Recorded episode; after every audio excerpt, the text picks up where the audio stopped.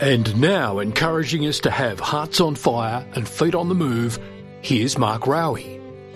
How do you feel when you see a news story about someone who has suffered a terrible tragedy?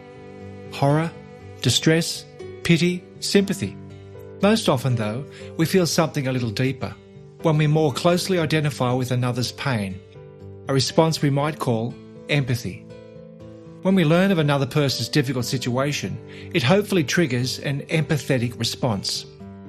We can never know exactly what it feels like to be another person, as all experiences are unique, but we can sense what it might be like and do our best to understand and put ourselves into their shoes.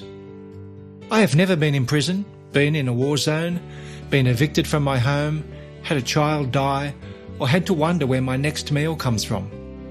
But that doesn't necessarily mean that I have no capacity to empathise with people who do experience these things.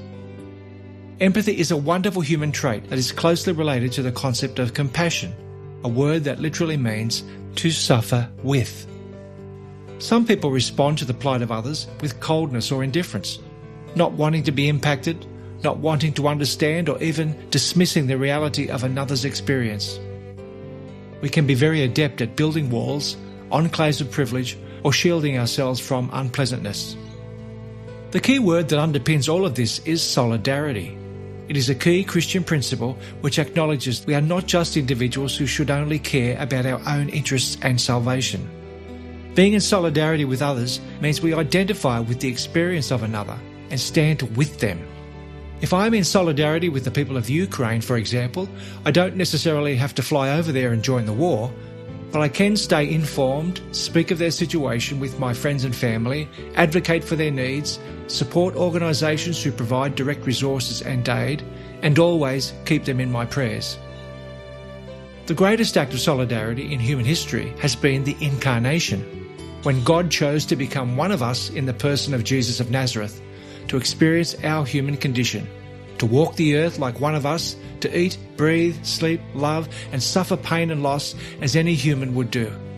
This is absolute solidarity. In this remarkable act, God stands in solidarity with each of us. We are our neighbour's keeper.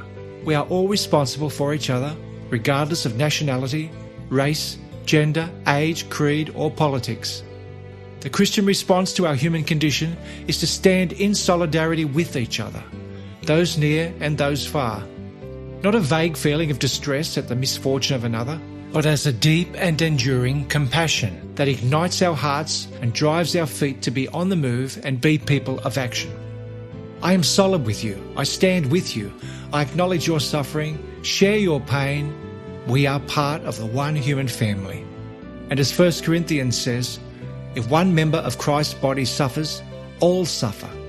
If one member is honoured, all rejoice. I'm Mark Raue from Catholic Mission. Find out more about us at catholicmission.org.au.